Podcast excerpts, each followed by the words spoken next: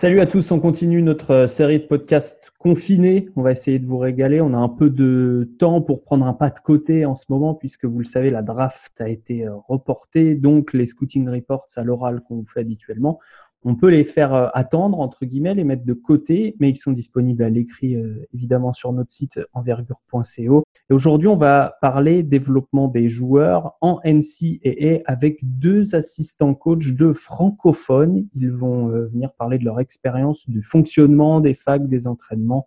et pour l'interview, Manu est ici en compagnie de Romain. Salut Manu, salut Romain. Salut. Et avant d'accueillir nos invités, on part sur le générique. Envergure, saison 3, épisode 28.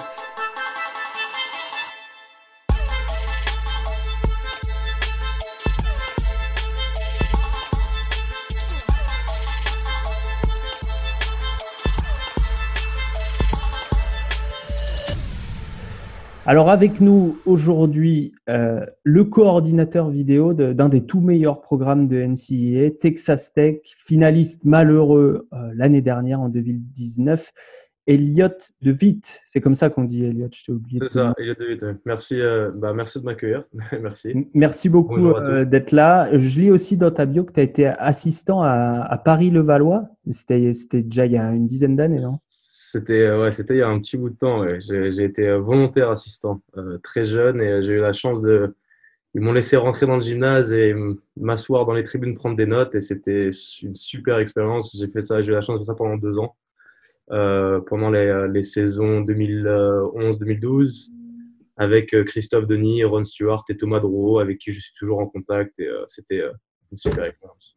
Ah, Thomas, Thomas Drouot qu'on a eu dans, dans le podcast il y a il y a une dizaine de mois, effectivement. Donc, euh, donc tu, tu as commencé un petit peu, si on revient sur la, genèse de ta, ta, carrière, puisque tu es, jeune, enfin je ne sais pas quel âge tu as, mais... Euh, j'ai 25, 25, ans. 25 ans, coordinateur vidéo à Texas Tech. Donc c'est un peu, euh, tu t'es fait tout seul, as eu des, après tu as passé des diplômes en France, tu as préféré les passer aux États-Unis C'est ça, en fait, j'ai ouais, j'ai jamais été un très très bon étudiant. donc le basket, je pensais que ça allait me me sortir de, de l'école. Euh, mais j'ai jamais été un très bon joueur non plus, donc euh, être pro, ça allait être compliqué pour moi. Euh, donc ouais, j'ai commencé à coacher très très vite. j'ai commencé à aider dans mon club d'origine à Maison Lafitte, dans le 78, dans les Yvelines, mhm. où c'était un niveau départemental, où j'aidais sur les codes de basket, les poussines et les poussins, je me rappelle, avec mon président.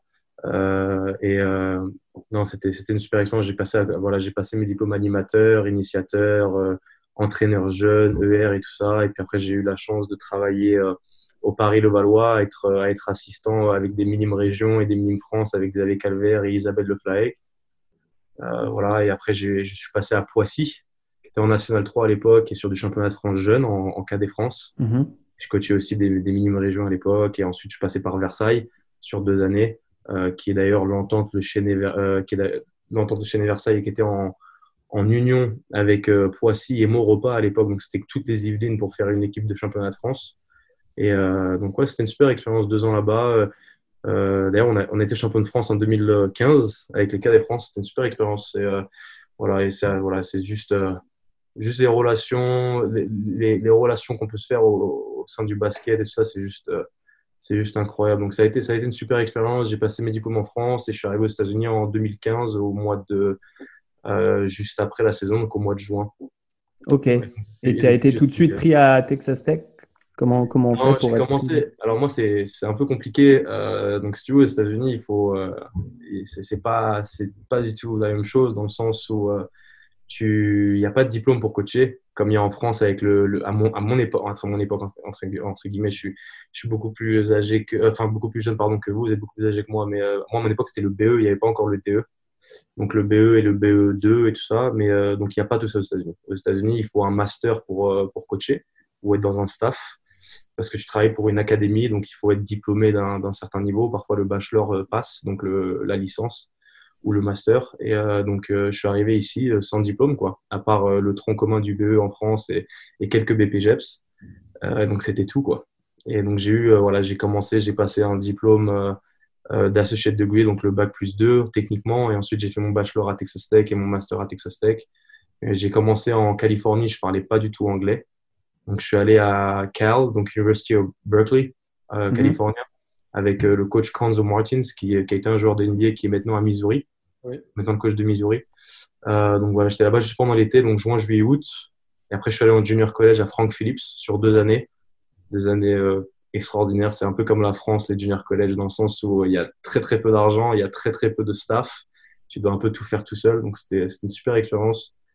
Euh, puis j'étais encore dans l'immersion, je parlais pas très bien anglais, j'essayais de me faire comprendre, c'était une super expérience. Et après de, Frank Phillips, euh, je suis arrivé à Texas Tech euh, directement ouais, en 2017.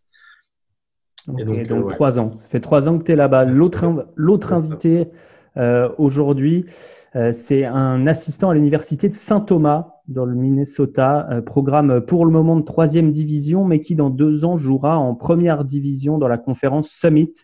Euh, qui regroupe en gros des universités de, l'ouest, du nord-ouest des, États-Unis. C'est Will Deberg. Salut Will.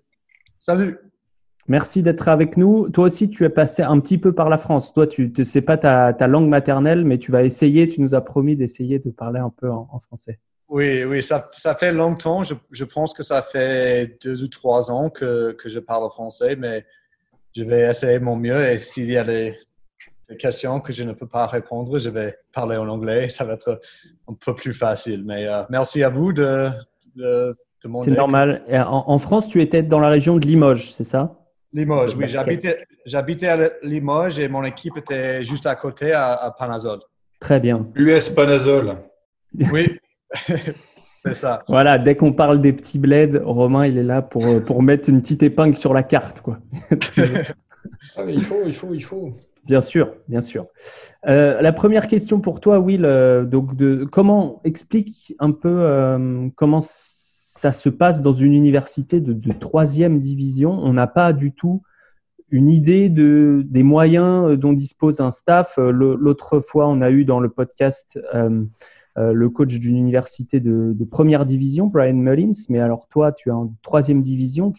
Combien vous êtes dans le coaching staff? Comment ça se passe au quotidien?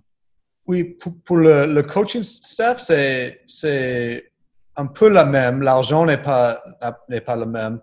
Mais euh, pour nous, le, plus grand différence est on ne peut pas payer pour l'éducation pour un joueur.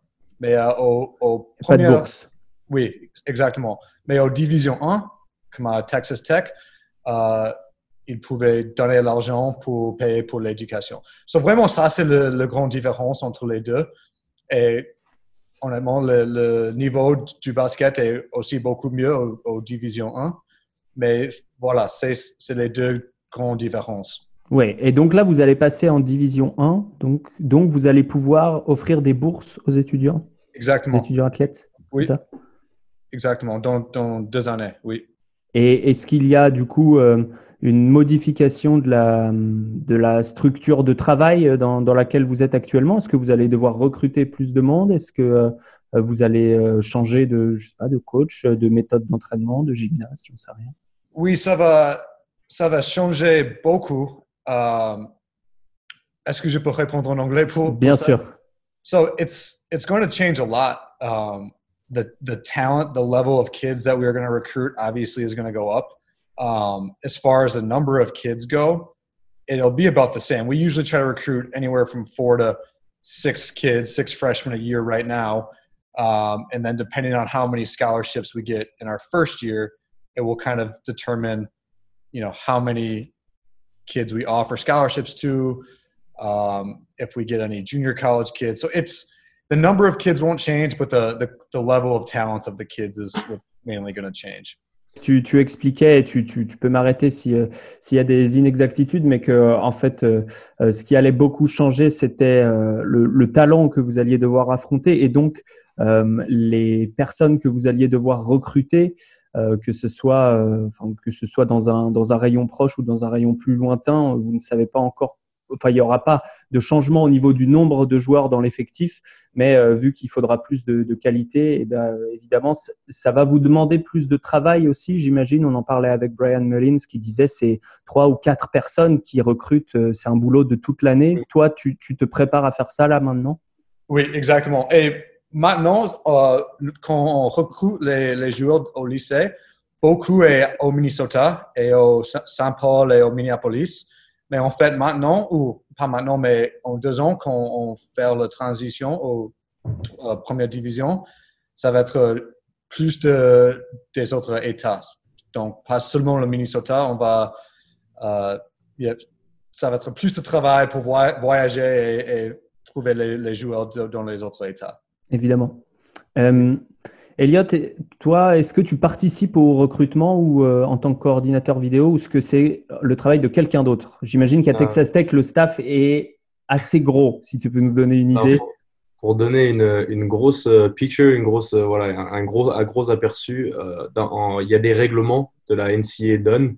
Euh, voilà, et comme Will vient de stipuler, la grosse différence entre D3 et D1, c'est les scholarships, les bourses. Chaque niveau, il y a plus ou moins de scholarships. Donc D3 où il y en a zéro, les D2, je crois que c'est 8 ou 10, ça change, c'est peut-être 10 maintenant. Et nous, c'est 13. Euh, donc c'est juste pour donner la grosse, picture, la grosse photo. C'est hmm. donc, quand tu vois 15 ou 16 joueurs, il y en a, ça veut dire qu'il y en a 3 techniquement qui sont justement qui payent leurs études et qui n'ont pas de bourse. Mais par rapport à nous, oui, on a, on a un gros staff et d'un point de vue règlement, il n'y a que 4 personnes qui peuvent recruter. C'est les 3 assistants et le head coach.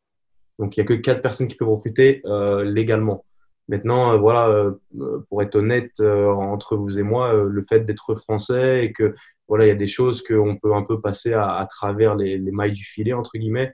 Voilà, le fait que moi, je, venant d'Europe et parlant une autre langue et aussi un peu d'autres langues à côté, ça peut aider euh, voilà, sur, certains, euh, sur certains recrutements euh, à l'international, surtout dans l'Europe. Donc oui, là, par exemple, quand, quand on recrutait, quand on a eu Josh Mbala l'année dernière, qui est en équipe de France, ou mm. maintenant Clarence Nadolny, qui est aussi en équipe de France, voilà, c'est des, des, personnes avec qui j'ai été en, contact, la famille et eux et tout ça, parce que la langue, parce qu'on se connaît, parce que voilà. Euh, mais ça revient, ça revient ou ça reviendra du moins à un des trois assistants ou coach qui, voilà, sur le papier, l'a recruté. Mais si tu hmm. veux, en, termes de staff, on se, on se et je suis tout le temps là sur les coups de fil où, où je vais vraiment avoir une relation directe avec le joueur, même si c'est pas forcément euh, euh, recommandé ou du moins légal techniquement. Ok, Ok, oui, il y a beaucoup de questions euh, évidemment autour du, recrutement en, NCA. Manu, tu avais une question là-dessus sur les, développements récents. À la base, j'avais mis ça à la, fin de, l'émission, mais vu qu'on est dessus sur le, recrutement, la, concurrence avec la, G-League, Manu, je crois que tu avais une question pour nos invités. Ouais, ben, ces, dernières semaines, il y a 4-5 top prospects 5 étoiles qu'on fait le choix de, de skip le, college pour, pour la, la G-League. Et du coup, moi, je voulais plus savoir comment c'est vu globalement, bah, notamment à Texas Tech, mais euh, plus globalement au niveau des, des autres colleges, si tu as, si as des, contacts avec euh, d'autres head coachs. Ouais, bah, euh, c'est marrant parce que j'en parlais euh, euh, d'Eric, qui est le coordinateur vidéo de Memphis. Parce que là, Penny Hardaway, il n'est pas super content. ouais. non. Et, voilà, Derrick, c'est un, un gars avec qui je parle beaucoup. Il était avant avec les Chicago Bulls, c'était le vidéo commentateur des Chicago Bulls. Euh, maintenant avec Memphis, mais euh, on, en parlait un petit peu parce que voilà, Penny a, avait l'un de ces cinq ou six joueurs qui ont décidé d'aller en J-League. Donc je pense que pour eux, ça, ça change énormément parce que si tu veux, le, le recrutement euh, peut, apporte tellement de choses, ne serait-ce que, que ce soit au niveau de, des fonds, des, des, moyens humains et financiers, même de ta saison. Enfin, tu, prévois tellement de choses euh, et si tu veux, voilà, malheureusement, ça, reste un business. Euh, et là, on en voit, on, en voit la réalité, quoi. Euh, c'est que si, voilà, si, tu recrutes le, meilleur joueur, et bah, tu auras de bonnes chances. Et s'il va ailleurs ou s'il décide de pas venir ou d'aller en pro, bah, tu, voilà, tu, te fermes des portes quoi, directement. Donc je pense que voilà, le, là, pour le, le fait de Penny, c'est qu'il perd un joueur qui était super talentueux et un prospect NBA, évidemment. Et, et surtout le fait que, si tu veux, il, est, il recrutait ce gars-là depuis plusieurs années, parce que tu peux recruter 3 euh, à 4 ans à l'avance. Donc, si tu veux, il recrutait ce gars-là depuis des, années. Et là, le fait que la, porte se ferme, maintenant, il a juste une, short window, tu vois. Il a juste une petite, euh, un petit gap où il va pouvoir recruter quelqu'un d'autre. Mais pour avoir quelqu'un aussi fort que lui, c'est, entre guillemets, c'est introuvable. Parce que chaque autre 5-star ou 4-star, ils sont allés ailleurs, si tu veux, tu vois. Nous, on a eu, nous, on a eu un tout petit peu la crainte avec euh, Namari Burnett qui est aussi un five-star et qui est un McDonald's All-American, tout ça euh, en high school. Mais euh, voilà, nous, on a eu, ce, on a eu cet accord mutuel euh, où il a, voilà, lui, il veut vraiment passer par college sur un an au lieu d'aller, au lieu d'aller en J-League et de, entre guillemets, comme ils disent, brûler les ailes trop, trop tôt et trop vite. Donc voilà. c'est, je pense que c'est un peu la situation dans laquelle tout le monde est, c'est l'incertitude, c'est le, le, le, unknown, tu vois, le fait de ne pas savoir. Je pense que c'est vraiment, c'est vraiment le problème. Après, encore une fois, c'est, ça reste du business et, être ici au jour le jour, tu, tu, t'en rends compte, quoi. Tu, tu, le sens, tu le sens vraiment. C'est ce que j'allais dire, vous à Texas Tech, ça vous impacte moins euh, parce que vous êtes euh, passé euh, expert dans le fait de faire devenir bon, voire très bon, voire excellent des, des, joueurs qui étaient des recrues plutôt 2, 3, 4 étoiles, quoi, voire des, venus de junior college. Ouais, c'est sûr que nous, on est un peu sortis de nulle part, underdog, comme ils, comme ils appellent ici aux États-Unis, donc vraiment les, les inattendus, les, voilà, un peu les sous-estimés. Quoi on nous sous-estime beaucoup, mais si tu veux, c'est vraiment ce qui se passe dans le, dans le grind level, tu vois, dans, dans ce qu'on fait au jour le jour où, où personne ne le sait. C'est vraiment là où je pense qu'on fait une grosse différence. On a un staff qui est le plus euh, gros du pays en termes de, de membres. Euh, voilà, donc euh, c'est, on, a 15 combien de personnes? 15 coachs on a, 15 coachs quand même, de, du head coach à, à, tous les GA, sans même compter les managers. Il y a, il y a, combien, de, il y a combien de, de GA à Texas Tech? 8. 8, c'est beaucoup tu peux expliquer pour les, auditeurs? Ah oui, pardon. Donc, euh, GS, donc c'est Graduate Assistant. Euh, donc, en gros, c'est les, euh, les, les assistants coach qui sont toujours étudiants qui passent leur master.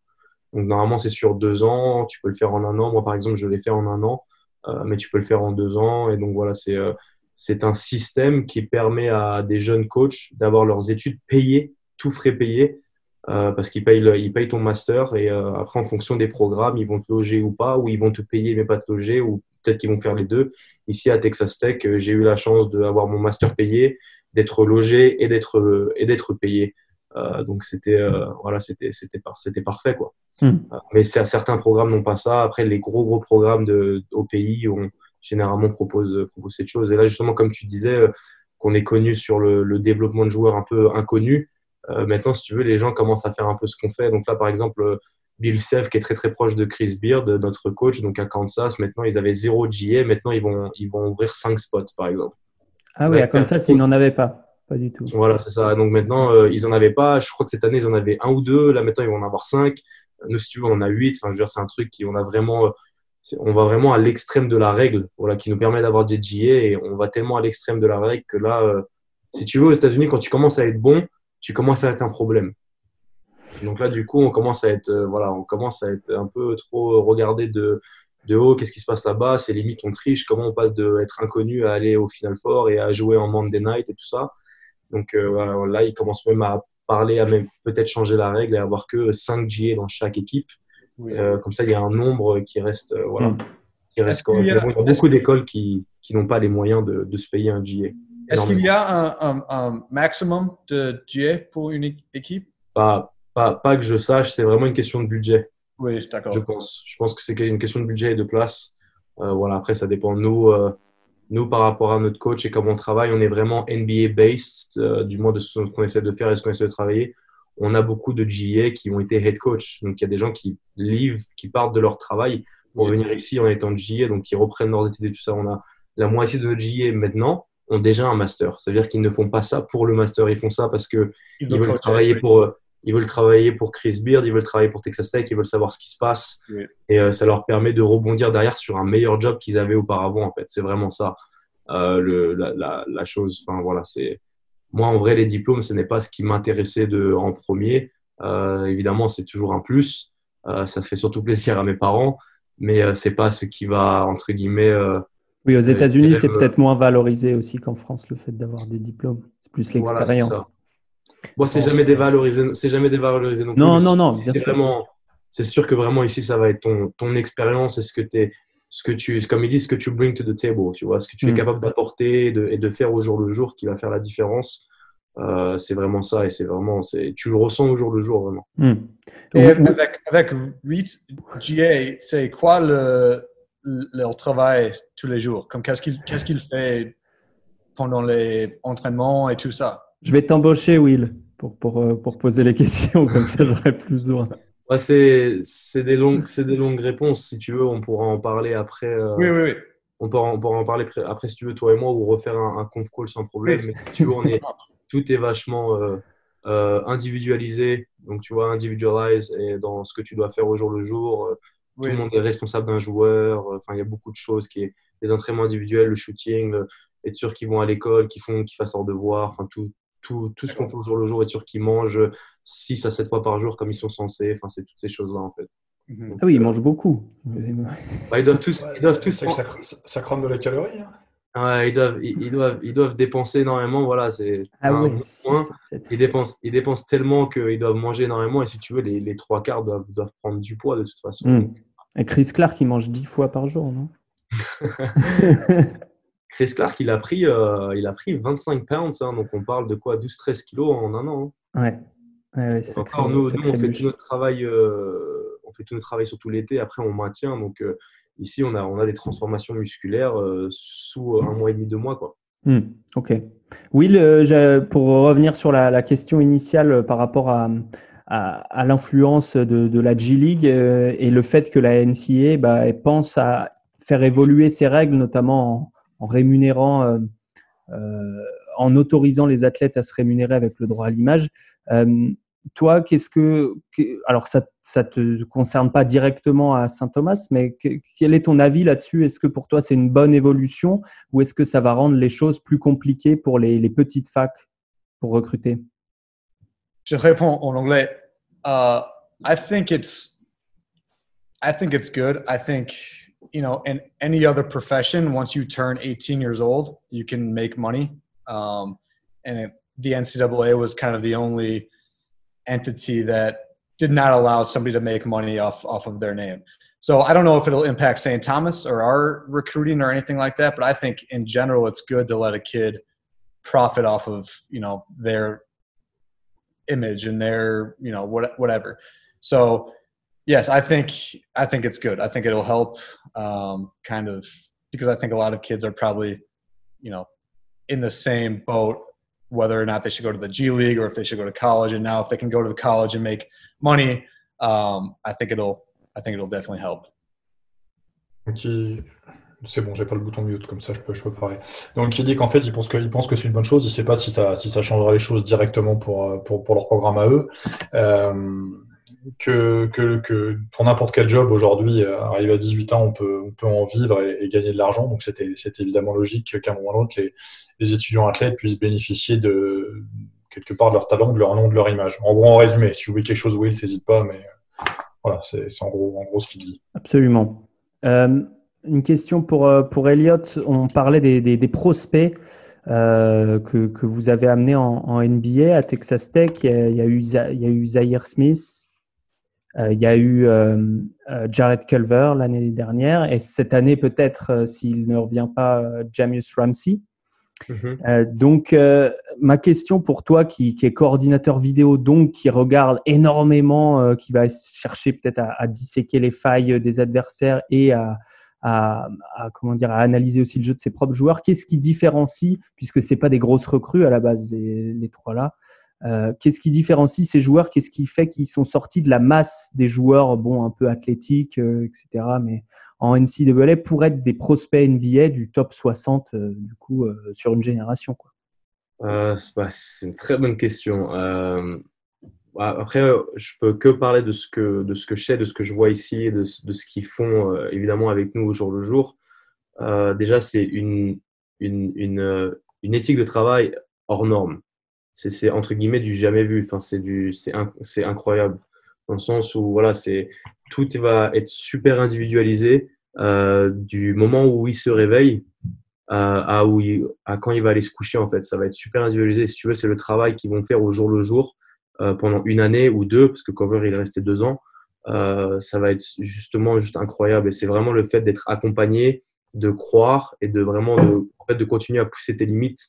Je pense qu'il va faire une différence il y a, il y a beaucoup de, je pense qu'il y a beaucoup de joueurs, du moins avec qui je parle et ce que j'entends, je pense qu'il y, y, a plusieurs joueurs qui vont être amenés un petit peu à se poser un peu sur, les, sur leur laurier. C'est là, c'est pour ça qu'on voit que la moyenne de, de joueurs NBA euh, généralement dépasse pas 4 ans parce que ce que les gens ne comprennent pas dans 4 ans, du moins ou ce qu'ils ne savent pas, c'est qu'en gros c'est le premier contrat, c'est qu'ils vont pas avoir de deuxième contrat. Hmm. Parce que voilà, l'argent va vite monter à la tête ou que le, voilà, il y a beaucoup de choses qui vont changer, les distractions et tout ça. Euh, donc je pense que c'est ce qui va faire la différence. Euh, nous, de ce qui se passe, c'est vraiment voilà, c'est euh, c'est en fait c'est être un pro avant l'heure, je pense, qui va faire la différence dans ton attitude, dans ton comportement euh, et dans la, la, quantité de travail que tu vas que tu vas produire et que tu vas donner au jour le jour qui va faire la différence. Et c'est vraiment le fait de bah, juste d'être en compétition en fait, d'être en compétition, de, de, de, jouer avec les meilleurs et de jouer contre les meilleurs euh, va vraiment te donner une chance. Et c'est, euh, je pense aussi qu'il y, a, une grosse chance dans le sens où euh, où tu où tu tombes et avec qui tu tombes et euh, voilà qui, qui va vraiment mettre en, valeur tes qualités va vraiment faire une différence. Je pense énormément. Euh, ici en NBA, il y a énormément de gens qui disent si Tony Parker n'était pas allé à San Antonio, il n'aurait jamais eu la carrière qu'il a eue. Euh, il y a évidemment, il y en a beaucoup qui vont être d'accord et d'autres peut-être qui ne vont pas l'être. Mais euh, la réalité, c'est que s'il n'avait pas eu l'opportunité de jouer pour Popovic aussitôt avec tant de responsabilités, peut-être que ça aurait été différent. Et voilà, je pense que c'est un peu pareil ici, dans le sens où euh, quand tu as l'opportunité et qu'en plus tu fournis le travail, euh, bah voilà, après tu, voilà, sky is the limit, je pense vraiment. Et c'est ce qu'on a pu voir. Euh, ouais, comme tu as prononcé, enfin comme tu as annoncé, Zeke était un, qui était même pas un, un three star, tu vois, et qui finit first round, ce qui est d'ailleurs la première fois dans l'histoire de la NBA, ce n'est jamais arrivé. Il n'était pas ranké dans le top 100, il était même pas ranké, je crois, dans le top 200, et, euh, et il finit one and done, donc en, après après huit mois vraiment de collège, parce que c'est que huit mois, euh, il finit euh, à serrer la main de, euh, tu vois, du, du commissionnaire, donc c'est c'est assez incroyable, c'est des c'est des stories incroyables. Euh, et Cover, c'est la même chose. Il était ranké dans les 300, je sais pas combien, et c'est un peu la même chose après deux ans. Et là, Ramsey, Ramsey un peu différent. Il était quand même un peu vachement vu déjà en high school. Il était un peu plus vu. Ouais, ouais, il était, c'était déjà un, un, gros, gros four star, limit five. Euh, c'était d'ailleurs notre plus grosse recrue de l'histoire de l'école. Euh, maintenant, Namari, entre guillemets, l'a battu, parce que Namari Burnett est, est, un, est, un, est un McDonald's, All-American, tout ça. Donc là, c'est, voilà, c'est maintenant, entre guillemets, quand tu commences à être bon, bah, tu, tu attires les, les, meilleurs joueurs. Quoi. Mm.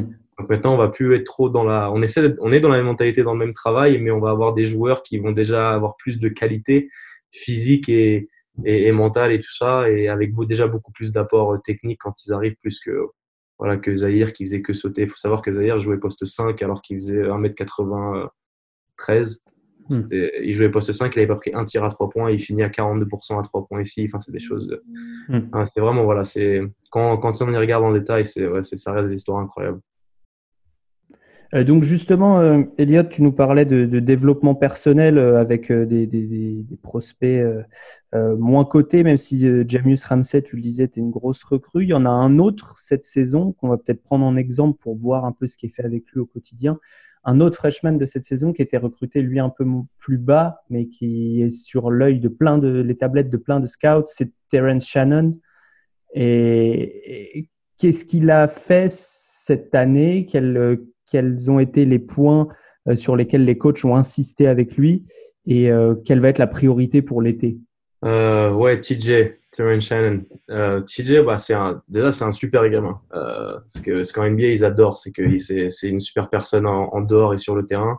Déjà, il a, il a quelque chose, c'est pour ça qu'il est un peu sur les, comme tu dis, sur les radars, c'est que il joue super, super dur, super hard. C'est impressionnant. Et à l'entraînement, c'est pareil tous les jours. Euh, ça, ça nous rappelle un peu du, du Zaire Smith qu'on parlait justement auparavant. Mm. Euh, mais euh, TJ Shannon, euh, il est arrivé en shootant au niveau du nombril, en écartant ses mains, voilà, en tournant ses pouces, en tirant un six doigts. Enfin, il y avait, il y avait beaucoup de choses. Il y avait beaucoup de choses par rapport à son tir. c'est un gaucher, il voyait que par sa main gauche. et je pense pas qu'il savait que le basket se jouait en faisant des passes aussi. Donc, si tu veux, il y avait beaucoup de choses à, à voir par rapport à tout ça. et puis, la transition entre high school ou prep, parce que généralement, ils sont quasiment tous dans des high school qui ont, enfin dans des prep schools qui ont des high school et ils jouent dans les deux équipes ou ils jouent qu'en prep school. Et si tu veux, l'adaptation et le, le, la plus grosse adaptation, c'est vraiment la, la, pace, tu vois, le, ouais. le, le, tempo du, du, match, quoi, du, du game. C'est vraiment le fait de, de comprendre qu'il y a deux vitesses euh, entre, entre pouvoir voilà, jouer rapidement et, et jouer un peu placé.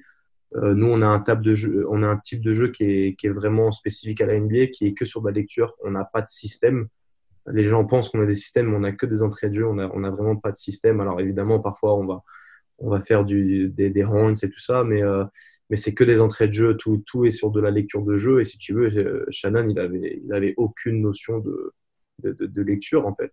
Si mon gars passe au-dessus, si mon gars passe en dessous, si il me trail, ou si voilà, il avait aucune notion de jeu. Et, puis, et puis, si tu lui demandais de sortir d'un pick and roll avec la balle dans les mains, c'était impossible. Quoi. Parce que si tu veux, il n'a il a jamais joué dans cette, de cette manière. Hmm. Alors qu'il a montré, il a montré de, belles capacités justement en, en élimination directe. C'est pour ça que les scouts l'aiment bien, un physique assez, assez développé, très rapide sur mm. les appuis, que ce soit en attaque ou en défense. Justement, sur cet été, c'est quoi la, priorité pour toi? C'est le shoot? C'est la lecture? Alors le tir, il devient de plus en plus adroit. Euh, il a été de plus en plus adroit déjà l'entraînement cette année. Euh, ses stats ne, le révèlent pas encore, mais on, a du temps. On a du temps. Je pense que c'est une très très bonne chose qu'il revienne parce qu'il se brûlerait les ailes complètement trop tôt. Euh, donc c'est une très très bonne chose pour lui. Je pense qu'il a besoin d'un an. Peut-être même, on verra bien, peut-être même encore même une autre année encore, on n'en sait rien, mais son tir a beaucoup progressé, ne serait-ce que sur la forme. Sa confiance en lui est une chose qui est super importante pour lui et surtout même pour nous. je pense que là-dessus, il a vachement progressé. Et puis, voilà, commencer à, à, comprendre que voilà, il, peut, il, peut, il peut lire les écrans avec et sans la balle, beaucoup plus, en étant beaucoup plus à l'aise. Maintenant, il va falloir rajouter encore plus de voilà d'agressivité, euh, d'attitude et euh, d'être encore plus un killer, euh, tu vois, dans le niveau de sa mentalité avec la balle dans les mains, tu vois, hmm. plus que plus que juste partir en transition et dunker en fait si tu veux. Tu vois il a, il a tout cet aspect de 50 de 55 55 euh, de pardon 5 contre 5 pardon demi-terrain à développer encore. Et si tu veux le gros travail là de l'été ça va être ça va être beaucoup bah, évidemment son tir. Que ce soit sur sur euh, voilà fit set en étant placé et un peu seul et surtout euh, surtout avec euh, un retard défensif pour un peu développer toutes ses qualités et surtout sa vitesse de tir, sa, sa prise, toutes ces notions-là, si tu veux, sa prise de tir, ses appuis. Et tout ce qui va se passer aussi, il, a, il a beaucoup travaillé, si tu veux, pendant la saison sur poser les écrans et lire les écrans sans la balle. Donc maintenant, on, on essaie de le décaler vraiment en 2-3 parce qu'il jouait plus 4 pour nous mais vraiment juste en 2-3 et être capable de, de sortir d'écran avec la balle et de voilà, faire les lectures euh, balle en main et, et, surtout sur son jeu de passe en fait. Sur son jeu de passe et sur sa lecture et développer un peu plus euh, voilà, sa, rapidité, sa, sa lecture de jeu. C'est là mm. où je pense qu'il va vraiment taper dans l'œil. Euh. Et si, si Zahir était resté, ça aurait été la même chose. Zahir est parti en étant un, un, mec, un mec qui joue super dur et qui dunk. il est parti trop tôt. Je pense pas qu'il soit parti trop tôt euh, mais je pense qu'il aurait pu revenir. Donc c'est un peu, je ne sais pas si c'est contradictoire, mais euh, enfin, si tu es first round, euh, pour moi. C'est difficile de dire non à un first round. Si tu, me demandes, si, tu, si tu me demandes ma, enfin, mon opinion, moi, si tu es garanti first round, c'est stupide de ne pas partir. C'est stupide. Parce que si tu veux, maintenant, la NBA a mis tellement de choses en place avec justement, on en parlait de la J-League, une ligue de développement. pourquoi pas être directement avec les pros et, et, prendre des claques dans la tête rapidement et comprendre ils vont te développer aussi. Enfin, je veux dire, euh, c'est pas tous les programmes en collège qui vont te développer d'une certaine mm. manière. En NBA, tu peux être sûr qu'ils vont te développer et c'est là où tu vas voir si tu es fait pour ça ou pas, quoi. si c'est possible du moins. Le fait qu'ils aient maintenant euh, les two-ways contracts et que tu sois capable d'aller en J-League et, en, et, avec l'équipe NBA, entre guillemets, enfin, c'est des choses qui sont, je pense, qui vont aider énormément. Mm. Qui vont aider énormément. Mais euh, non, je pense pas qu'ils soient partis trop tôt. Je pense pas qu'ils soient partis trop tôt. Mais si tu veux, Shannon a le même profil. A même profil, qu'il était, voilà, il n'avait pas la même il n'a pas du tout la même notion du rebond, il a pas du tout, il n'utilise pas son, son, son, son athlétisme, tu vois, tout le temps. Euh, tu vois, c'est des choses euh, qu'il doit se rendre compte. Tu, vois, tu, il, doit, se rendre compte de ses qualités, il doit connaître son corps et euh, être capable de, jouer avec à 100%. Et c'est là où il est, tu vois, il est, il est encore irrégulier. Une fois qu'il va devenir régulier, ce sera un joueur NBA.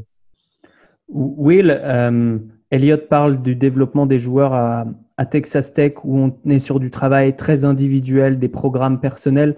Euh, euh, toi, un joueur, il va venir dans ta fac, il va faire 4 ans, euh, quasiment à tous les coups. C'est quoi la, priorité pour toi à enseigner aux joueurs à l'entraînement chaque jour?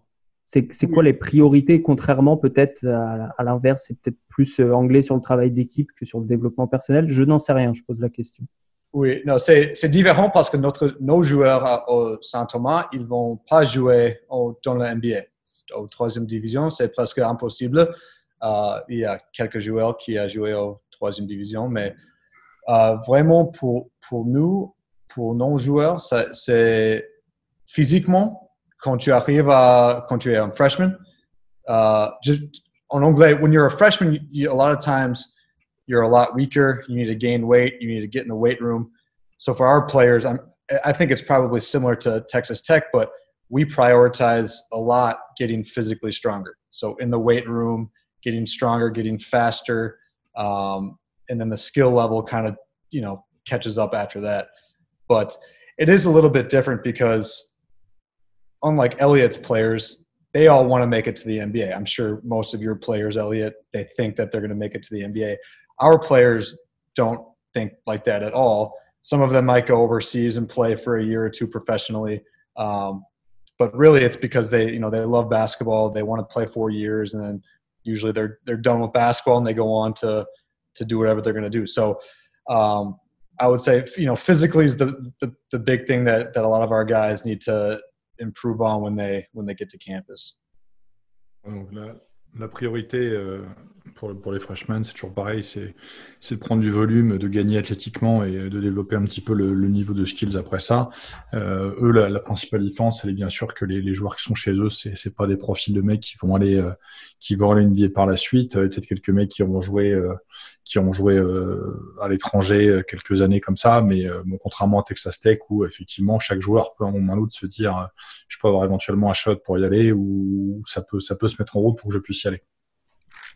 Absolument. Et du coup, le, développement physique, Will, et, après, une fois qu'ils sont prêts euh, physiquement, euh, quelle est votre, votre idée? On parlait avec euh, Brian Mullins qui, parlait de, créer une culture de, fac. Comment se passent les, les, entraînements pour être très concret pour, pour les personnes qui écoutent? Qu'est-ce qui, qu'est-ce qui est travaillé? Est-ce que c'est le jeu collectif? Est-ce que c'est les, les fondamentaux individuels? Oui, donc on a les, our coaches, we are all assigned four or five players. So as an assistant coach, I'm assigned to usually the guards, the Monel, shooting guard, point guard. Um, and so it's my job then to do individual workouts to work on ball handling and shooting. Um, and a lot of times I have freshmen, sophomores, juniors, and seniors. So the freshmen can watch the seniors, the sophomores can watch the seniors. So we kind of try to build the culture where, hey, if you put in this type of work, this is what you're going to look like in two or three years or four years, however. so we just try to instill a culture. Um, you know, we we usually have really good senior leadership where our younger guys can look at our older guys um, and kind of learn from them. En fait, euh, au niveau staff, ils ont, ils ont des assignations euh, par, par poste de jeu au niveau des joueurs. Donc lui, il est, en charge notamment des, des arrières, des arrières de manière globale. Donc, euh, il explique que bah, construire la culture, c'est aussi justement dans le groupe de travail de permettre à, comme, comme tout le monde travaille ensemble, de permettre à des, freshmen de voir comment les seniors travaillent, de voir les juniors comment les seniors travaillent, ainsi de suite. Et c'est le fait de, de voir justement ce qui s'est fait d'une année sur l'autre d'une classe d'âge sur l'autre, de transposer les choses et de de construire quelque chose de global sur la durée parce que justement les gens se voient travailler, voient l'évolution. C'est-à-dire que tu es là à l'instant T, voilà où tu peux être dans deux ans, dans trois ans, dans quatre ans avec le travail. Et c'est une question pour, vous deux. Comment on gère la, la cote d'un joueur qui, augmente au, fil, de, au fil de l'année, comme on pousse l'exemple sur Texas State, sur Leif Smith ou Darren Culver. Comment on, gère un, joueur comme ça, enfin des joueurs comme ça, qui, qui voient leur cote euh, s'améliorer au, au, fil des matchs et au fil euh, de la saison. Euh, alors, je, je, crois que j'ai, du moins, j'ai compris deux côtés à la question. Est-ce que tu parles de comment nous on les gère à l'entraînement ou comment eux ils gèrent aussi cette euh, montée en cote? Je pense à un peu des deux euh, et le, le fait de gérer, ouais. savoir gérer euh, le fait qu'il y ait des scouts dans la salle, par exemple, de mmh, plus en okay. plus, ce genre de choses. Ok, bah, euh, c'est, une, c'est une bonne question, surtout que on rentre dans un milieu où euh, la distraction c'est un gros problème. C'est un super gros problème, surtout maintenant avec les réseaux sociaux. Ils savent tout, tout le monde leur dit beaucoup de choses. Et donc, tu vois, les, comme ils disent aux États-Unis, les outside voices, c'est too many, tu vois. Il y a beaucoup trop de, de voix d'extérieur qui rentrent dans leur tête et qui sont pas forcément là pour leur bien, en fait. Donc, c'est vraiment super important de développer une relation euh, super euh, fraternelle, en fait. Fraternelle et même paternelle avec le head coach, où c'est vraiment de la confiance. On est en contact avec les parents euh, quasiment tous les jours, vraiment. Cover, c'était même différent parce qu'il vient d'ici. Il a, grandi dans cette ville, il est né dans cette ville. Donc, si tu veux, il joue dans sa ville d'enfance. Donc, ses parents étaient toujours là. Euh, et puis, c'était un gars vachement religieux avec sa famille et sa faith, avec sa religion. Donc, il, il était, vachement, euh, il était vachement dans tout ça. Quoi. Et tout ce qu'il faisait, c'était basket et famille. Donc, si tu veux, il gérait vachement bien cette pression. Et euh, si tu veux, les deux, et même les trois avec Ramsey, c'est qu'il il pensait pas forcément à ce qui était next, à ce qu'il y avait ensuite. Il, mm. voulait vraiment, euh, moi j'essaie de gagner, je suis là, je veux progresser, on, verra ce qui se passe l'année prochaine. Et je pense que c'est la meilleure des mentalités à avoir, c'est que euh, pas forcément être focus euh, sur ce que tu veux, même si c'est dans un coin de ta tête, mais être focus à qu'est-ce que je vais faire aujourd'hui, tu vois, au jour le jour. Mm. Et je pense que là-dessus, ils étaient vachement, ils étaient vachement pro, encore une fois, avant l'heure. Et je pense que c'est là où tu vois euh, généralement des, différences euh, très, très rapidement, parce qu'on parle, de, on parle entre guillemets de gamins qui ont 18 ans. Quoi. Euh, mm. Certains ont 17, donc enfin c'est tu vois des tu vois des cas des France ou des cas des régions qui tu vois qui ont du mal parfois à, faire des choses. Non, qui ont du mal tout court. donc voilà, tu vois, Romain, tu, tu, tu sais, tu connais. Enfin, moi, je me rappelle des certains U17 que j'avais, c'est c'est limite ils avaient du mal à trouver l'arrêt de bus, tu vois. Donc euh, c'est compliqué après derrière à. Tu sais, je te coupe, mais c'est ce que nous dit Nicolas Rimbaud l'autre fois quand il, quand il intervient sur le sur le sur, sur l'aspect prépa mental, c'est-à-dire que la première la première caractéristique d'un joueur ou d'une joueuse de haut niveau, ça reste l'acquisition d'autonomie. Euh, mm-hmm. c'est au-delà de savoir pourquoi tu t'entraînes, c'est de savoir où tu t'entraînes, à quelle heure tu t'entraînes, est-ce que tu es capable de faire ton sac. Moi, j'ai des souvenirs, j'ai des souvenirs de, de, de, gens, mais même à niveau professionnel. J'ai l'histoire, je la raconte souvent, mais une joueuse qui avait oublié son maillot chez elle on partait en déplacement à l'extérieur, c'est-à-dire que on a l'hôtel, on descend, on part pour la, salle, ligue féminine, hein. on part pour la, salle, la fille vient voir, elle me dit Romain, j'ai un souci, j'ai oublié mon maillot. Et moi bêtement, je lui fais bah, remonte dans ta chambre, vite fait, on part. Non, mais je l'ai oublié chez moi. C'est incroyable. si tu veux, oui, non mais voilà, il y, a des choses qui arrivent comme ça. Donc effectivement, c'est ce que tu dis, c'est important. Et en plus, c'est des jeunes joueurs, et tu rajoutes l'aspect médiatique et le fait que inévitablement l'entourage, tout ça. Donc tu vas, tu vas parfois avoir des gens qui sont même pas tout à fait connectés dans ce qu'ils ont à faire comme tâche et dans ce qu'ils ont à, parcourir comme chemin. Et tu rajoutes tout un bruit autour. C'est, ça doit être très très compliqué à gérer. Ah, c'est, sûr, c'est sûr. C'est pour ça que euh, le système américain est entre guillemets un peu à l'INSEP dans le sens où tu sais, ils sont, on est dans le campus, dans l'université, tout le monde dort ensemble, on se voit. Ils passent plus de temps avec nous qu'avec n'importe qui d'autre, quoi, pendant un mm. an ou deux ou trois ou parfois quatre, ça arrive. Euh, donc voilà, si tu finis pas pro avant. Euh, donc ouais, c'est sûr que notre relation, c'est vraiment la, première chose sur quoi on, se base vraiment.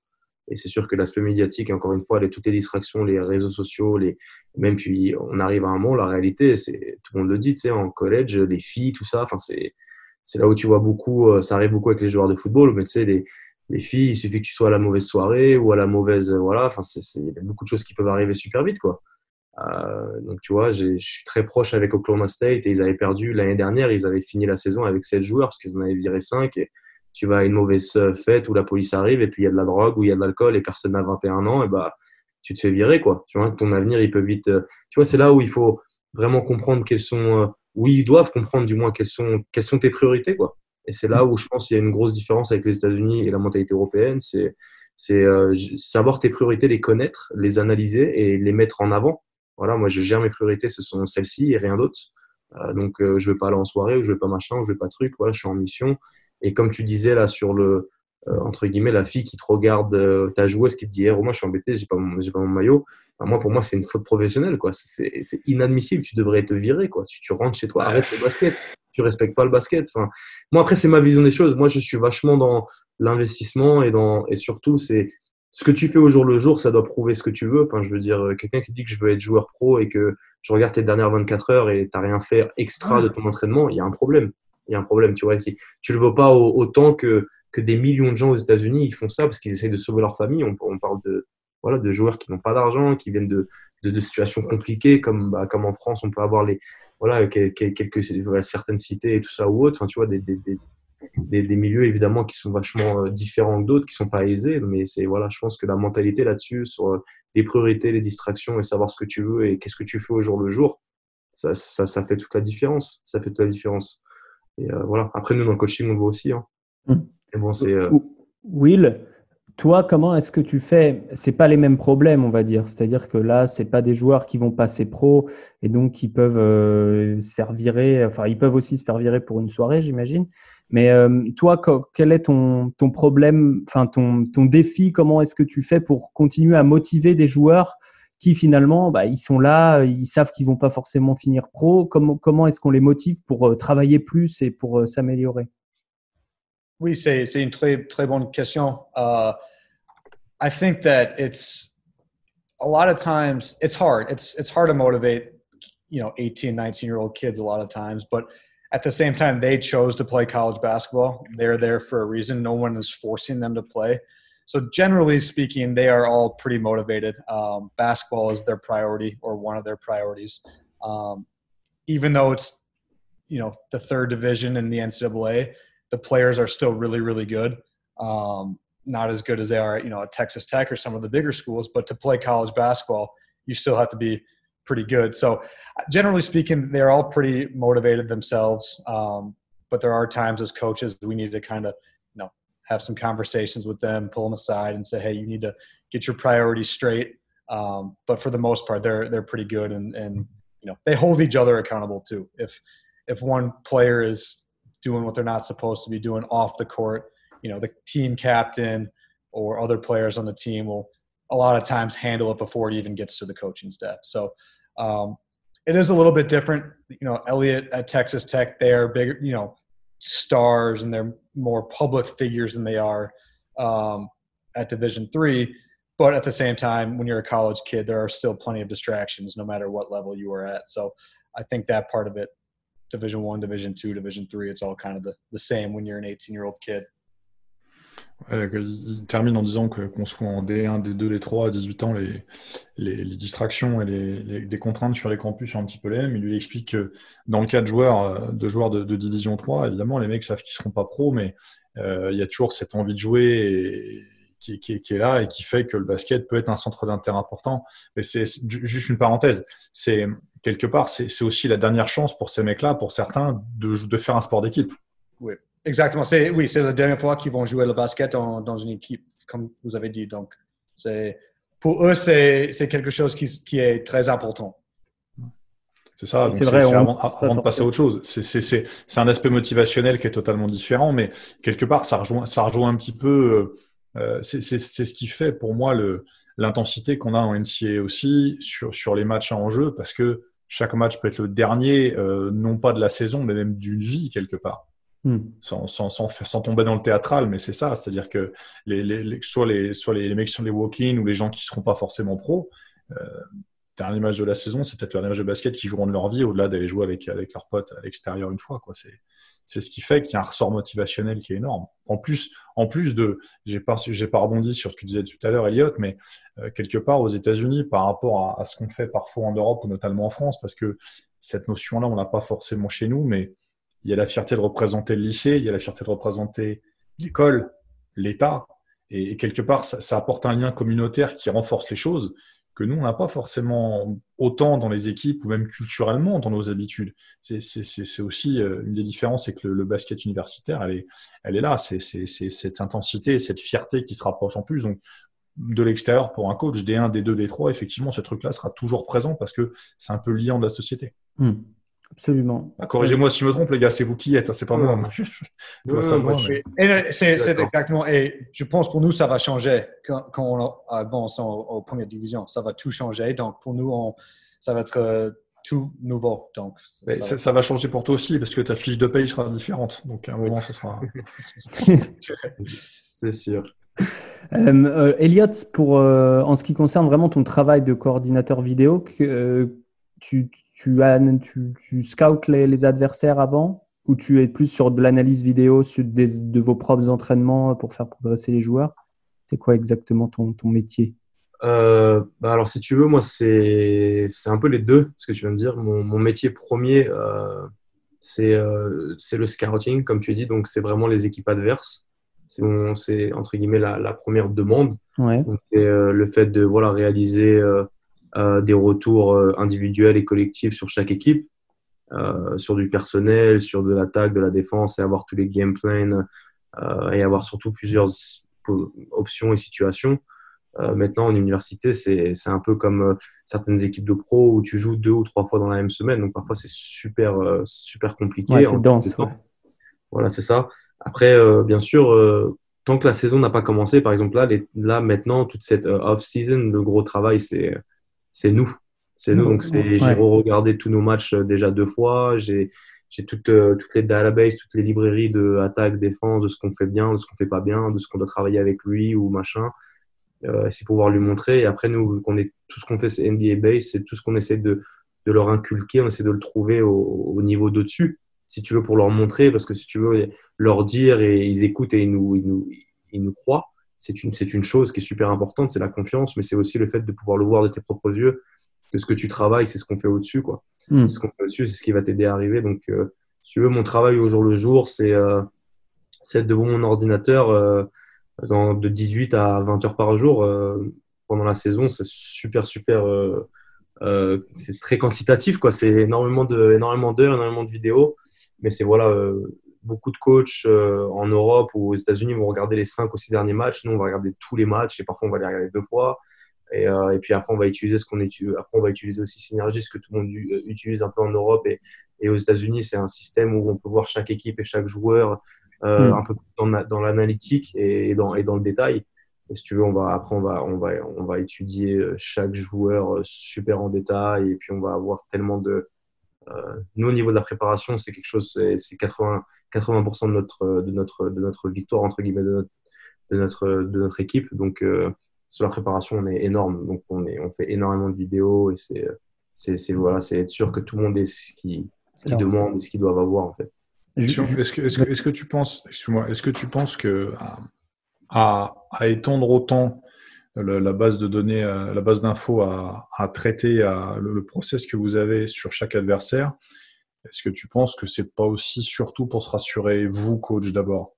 Parce que la masse d'infos que vous avez, enfin, c'est une question que je pose parce que moi, je sais que sur une équipe pro, si je travaille sur plus de trois matchs, les mecs seront noyés dans, dans le flot d'informations qu'on est obligé d'aller à l'essentiel parce que parce que on joue on joue sur un rythme un peu plus étalé que vous. Nous, tu vois, en Pro B, on est sur sur 34 matchs par an, mais si tu t'enquilles plus de trois matchs pour pour préparer, c'est compliqué par rapport au flot d'informations que tu vas avoir. Comment est-ce que vous le régulez ça? Bah, si tu veux, on est, euh, on va, c'est, beaucoup pour nous, c'est sûr, parce qu'on, on- on- tout ce qu'on regarde, on ne le montre pas aux joueurs. C'est vraiment c'est vraiment nous en, tant que coaching staff. Euh, et si tu veux, on va être super précis. Et euh, après, c'est voilà, comme tu dis, c'est différent avec les pros. Il y a de l'argent, il y a autre chose qui rentre dans tout ça. Et si tu veux, nous, ils sont toujours, ils sont encore en, ils sont en demande. Si tu veux, ils veulent, ils veulent savoir, Mm. ils veulent être plus préparés que les autres. Donc, euh, pour te donner un exemple, si on va jouer dans trois jours, euh, trois à deux jours. Si on n'a qu'un jour de prep, ça va être moins, mais de deux jours ou plus, on va avoir euh, 10 à 16 euh, séances vidéo d'équipe. Mais on va, nous, on est que sur de le, on est que sur de le fait d'être efficient. Je sais pas comment on dit en français. Efficace, oui, mais Voilà, efficace, pardon.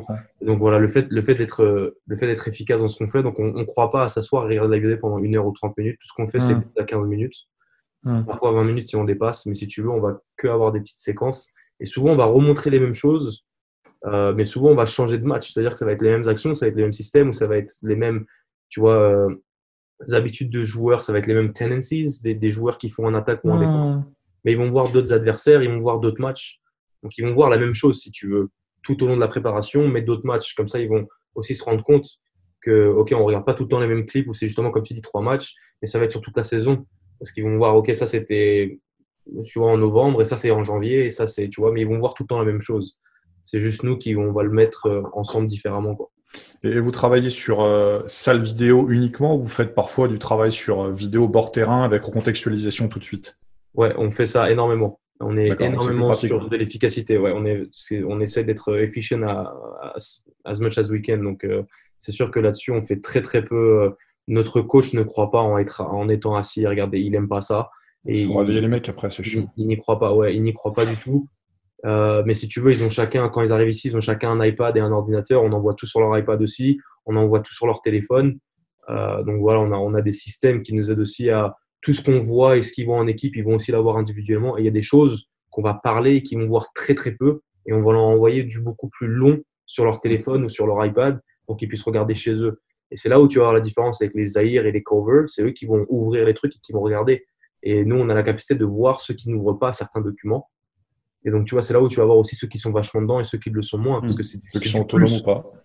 Du, c'est du plus, tu vois. Absolument. Alors, je- du coup, je, vu que tu as beaucoup étudié euh, les, les adversaires, je vais te demander un peu de, de- de nous donner des infos, de te mouiller Oh, aussi, tu vois. Non, sans, sans, euh, sans prononcer de sentence définitive, puisqu'on n'est pas là pour ça. Euh, très, très humblement, on se trompe autant, aussi souvent que les autres, pardon.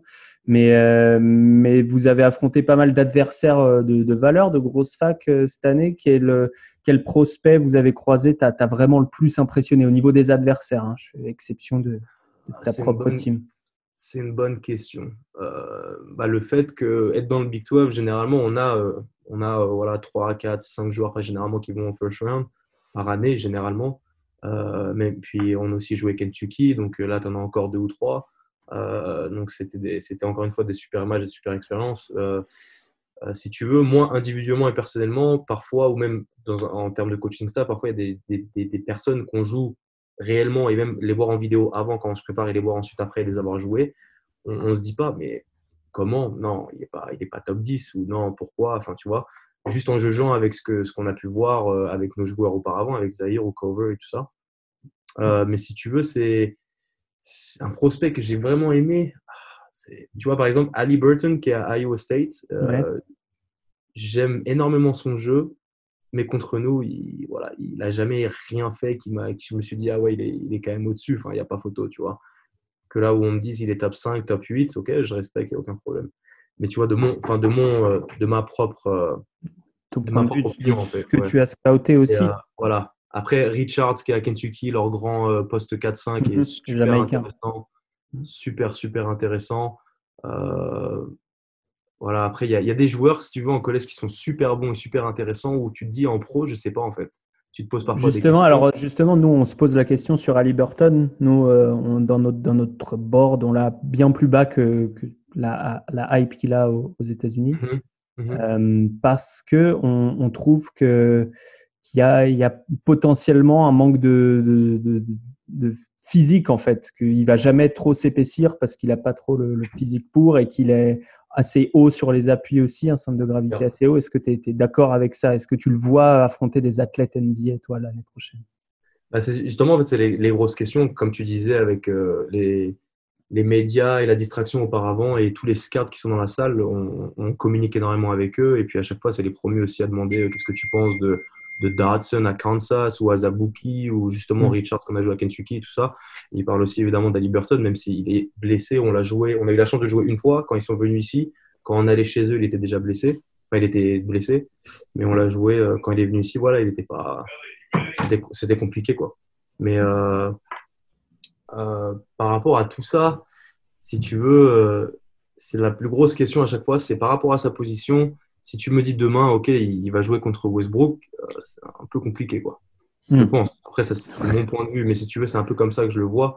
Mais bon, en même temps, euh, Cover et Zahir, tu, si tu me dis que demain, ils doivent jouer contre Westbrook à l'époque où ils étaient en collège, je t'aurais dit aussi, euh, voilà, Ramsey, tu me dis que demain, il joue contre Westbrook, je pense que d'un point de vue vitesse, il, va dormir, quoi. il va se faire manger. Physiquement, il va peut-être pouvoir un petit peu être dans le défi.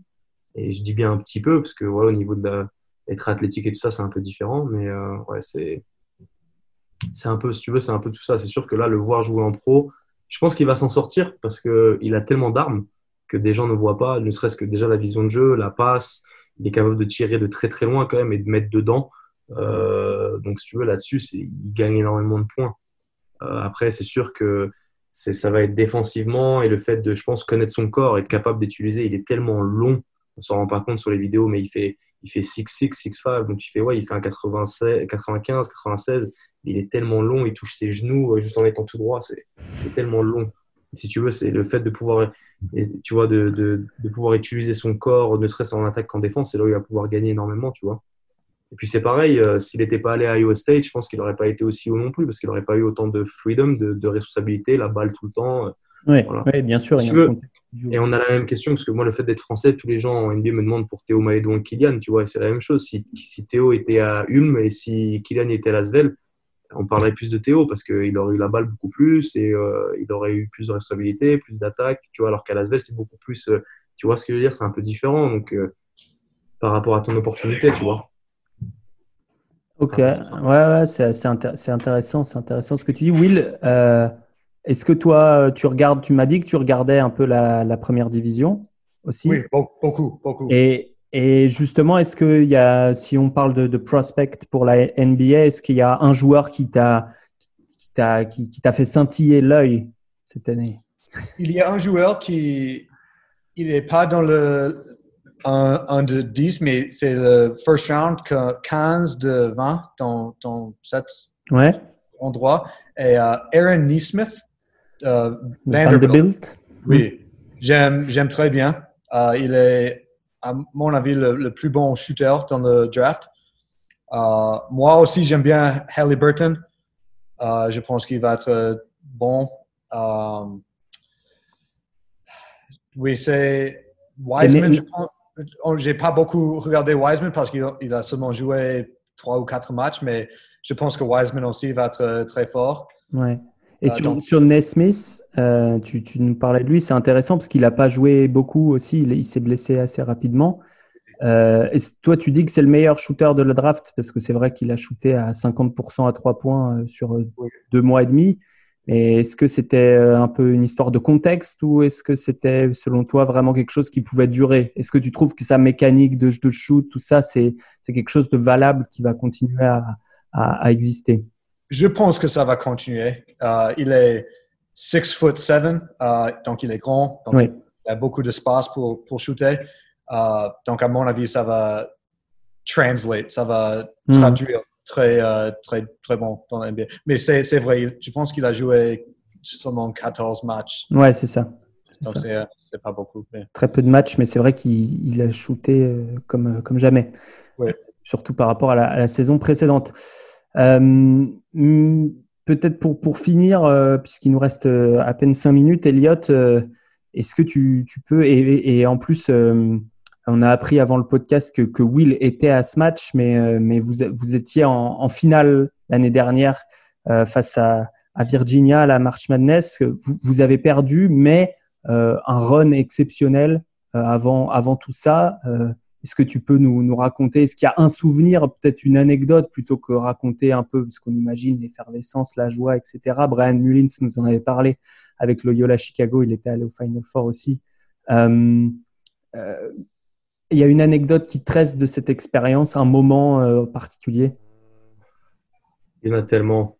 C'est, vraiment compliqué là pour le coup, mais non, je veux dire, te commencer au premier tour contre Northern Kentucky à, jusqu'à Virginia, le dernier match, c'est juste. Je pense que le plus euh, fou, euh, du moins le feeling le plus euh, un peu dur à expliquer, à exprimer, c'est le fait de se rendre compte que tu es le dernier match de l'année. Genre que c'est toi, tu es dedans, c'est ton équipe. Je pense que c'est ça le plus fou, c'est de te dire que déjà tu joues dans une salle, c'est, c'est impossible, tu peux pas décrire, c'est incroyable. Ils sont, ils sont 85 000, c'est, c'est un stade de foot quoi. Enfin, je veux dire, c'est impressionnant quoi. C'est, c'est n'importe quoi, c'est couvert, c'est les moyens humains, financiers qu'ils mettent en place, c'est ridicule. Euh, du bon côté des choses évidemment, mais c'est tellement ridicule, c'est incroyable. Mais je pense que c'est ça, c'est le fait de, de dire euh, ouais, tu joues en, Monday night, tu vois, tu joues, c'est le, le, dernier match universitaire de l'année que tout le monde regarde, entre guillemets, mondialement, euh, et c'est toi et ton équipe, quoi. Tu, tu, tu, te dis, tu te dis merde, ça, ça y est, on y est, quoi. C'est impressionnant. Déjà, quand tu vas au Final Four, c'est un truc. Euh, Justement, Will, Will, Will, tu y étais euh, à, ce, à cette finale. C'était un, un match, un, un match d'un. C'est une des plus belles finales qu'on a vues. Toi, toi, quel souvenir tu en gardes? Évidemment, un scénario assez fou. Oui, c'était, c'était fou. Et uh, St. Thomas, we actually played the first game at that stadium. So in November, we played a game there. So we got to see like the stands, and it wasn't as full as it was obviously for the for Elliot's game, but just to be in that environment and like look around and see how big the stadium was, um, and then to go back and watch the game um, Texas Tech against Virginia, it was it was an unbelievable atmosphere and then to have that game be as good as it was all the back and forth and i thought texas tech was going to win for a while then i went to overtime and just a crazy game. So it was fun to to play a game in that stadium and then go watch the the championship game. So it was it was pretty fun le bouton mute. Bien sûr. Euh, pour faire toujours, pour, pour, traduire rapidement, ouais, il expliquait que eux, ils, avaient joué le premier match de la saison euh, avec son équipe dans cette salle, donc inévitablement, il y avait, il y avait moins de monde, mais le fait de, de voir ça, de, de vivre le, le, truc de l'intérieur dans la salle, puis ensuite revenir pour le match euh, par la suite, pour la, pour la finale, c'est une expérience, une expérience vraiment intéressante. Messieurs, merci beaucoup. Merci beaucoup, euh, Elliot DeWitt, euh, coordinateur vidéo pardon, à, Texas Tech. Et merci beaucoup, Will DeBerg, euh, assistant coach à l'Université de Saint-Thomas dans le Minnesota. Merci beaucoup à vous deux. C'était super cool. Merci, à, vous. Merci à vous. J'espère que tout le monde va bien et que vous restez safe. On, essaye. On essaye. En tout cas, dans l'équipe, tout le monde va bien. Et, on, se reparlera, on espère bientôt vous deux, euh, Elliot, tu gardes un œil sur, euh, sur Kate Cunningham l'année prochaine à Oklahoma State pour, pour, nous. pas de souci, pas de souci. Ça marche. très bien son grand frère. Pas de souci. Ah, ah bon, bah, très bien, parfait. Merci beaucoup et, euh, et à, à, tous les auditeurs, merci d'avoir écouté. On se retrouve très bientôt pour, pour un prochain épisode d'envergure. Ciao.